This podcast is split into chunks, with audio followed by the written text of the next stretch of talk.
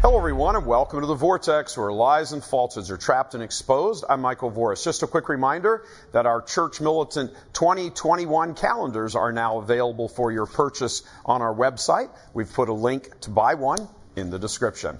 Now, on election day 2016, my father, Russ, was all raring to go. He'd told me the night before that he wanted to be the first in line to vote against communist Hillary and her anti-God politics. My dad, God rest his soul, was a military veteran, a patriot, a stalwart, faithful Catholic who knew both his church and country were slipping away. Mission creep is what he was talking about.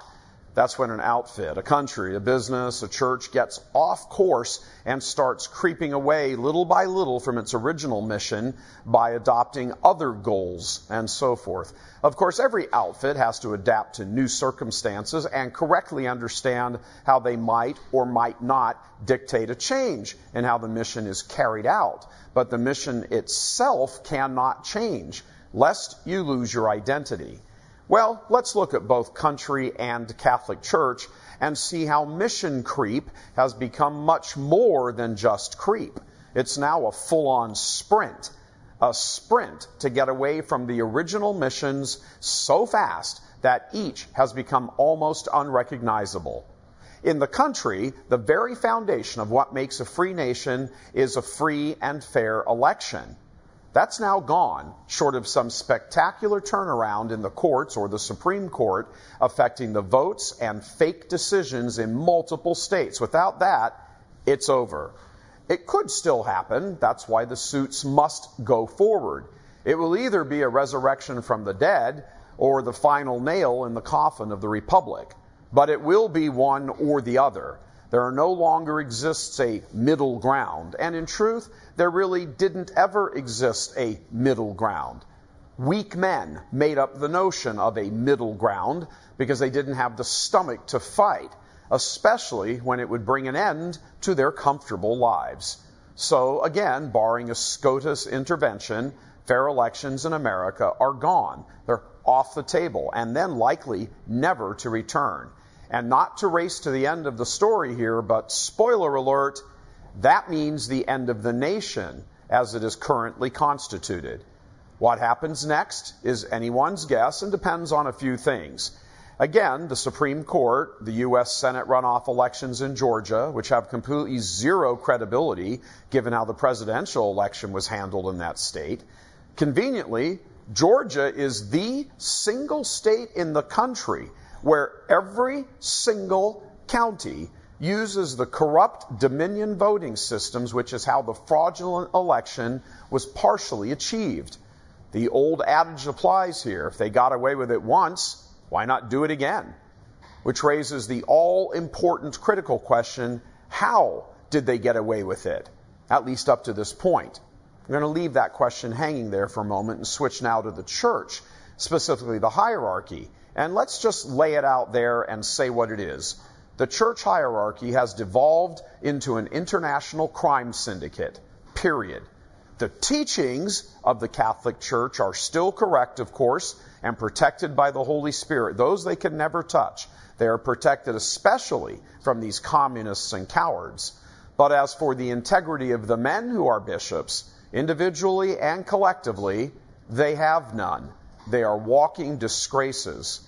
They long ago abandoned the mission of the church and converted the church into a shop, a corporation where they are exempt from all accountability and destroy that which over which they have authority over. Does all this sound familiar? Weak men, selfish men, self-centered men, abandoning the mission for the sake of their own personal benefit. Mitt Romney would make a great Catholic bishop. He checks all the boxes. Heck, in truth, he probably believes more of the faith than most of the bishops do. Likewise, Cupich might as well have been nominated for president by the Democratic Party. He lies and cheats and steals with the best of them and has about the same mental acuity as Biden. The truth is, with the exception of pointy hats, the Democratic Party leadership and the church leadership are virtually indistinguishable. There is no distinction in their politics, their accountability, their selfishness, their proclivity to lie and cover up all of their foul deeds. The list is interminable. Look no further than the latest cover up by the hierarchy known as the McCarrick Report. Lies, obfuscations, finger pointing, blaming the dead, and completely failing to come out and identify the living culprits who participated in this man's sins Wuerl, Farrell, Cupich, Tobin, and so on. They all skate. They all get a pass. No consequences whatsoever for allowing the former cardinal to continue and prosper. And the reason is simple because they prospered in exchange for looking the other way. How is this any different in approach than we see with the deep state in D.C., in the FBI, in the DOJ? Hunter, Hillary, McCabe, Comey, Strzok, and all of them. Why aren't these people facing charges of treason, obstruction of justice, destroying evidence, and so forth?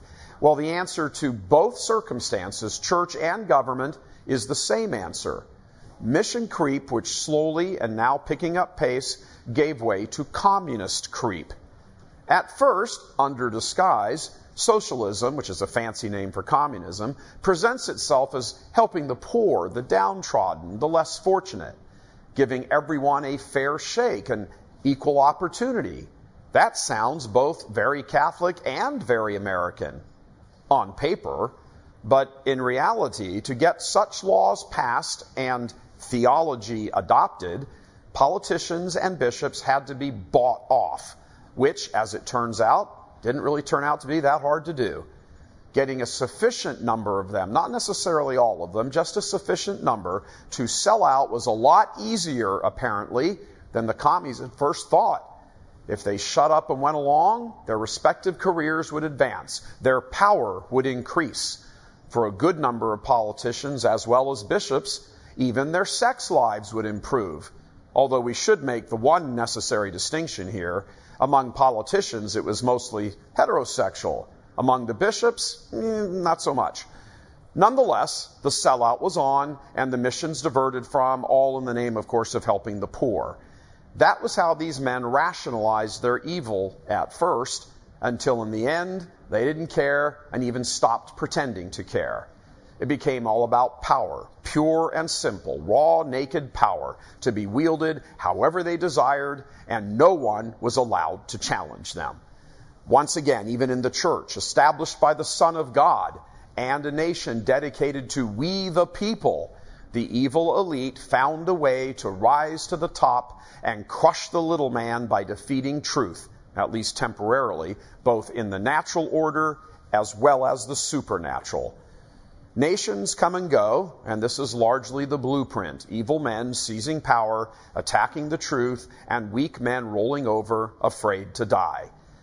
But the eternal church remains because she is directly connected, intimately connected to her founder and groom.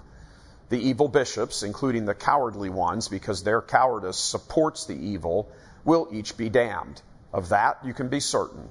Likewise, those politicians who have robbed individuals of the truth and the natural order, resulting in the eventual loss of life and liberty that will surely follow, they too shall be damned. Both bishops and politicians set themselves up as gods, and together they steered their respective institutions away from the original missions and embraced socialism, communism.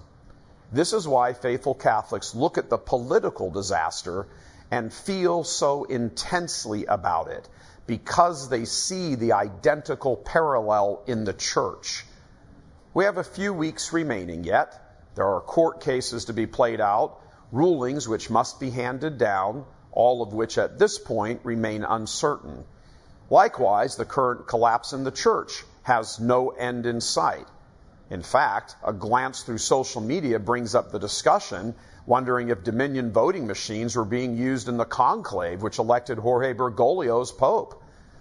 What patriots and faithful Catholics each are asking themselves on the eve of this Thanksgiving is this When will we know the final outcome of all of this? And then, what do we do? In short, is this Good Friday or is it Easter Sunday? Because sitting here today, it could still be either. Will communism achieve world domination, or is this its high water mark? We're going to know soon enough. God love you. I'm Michael Voris.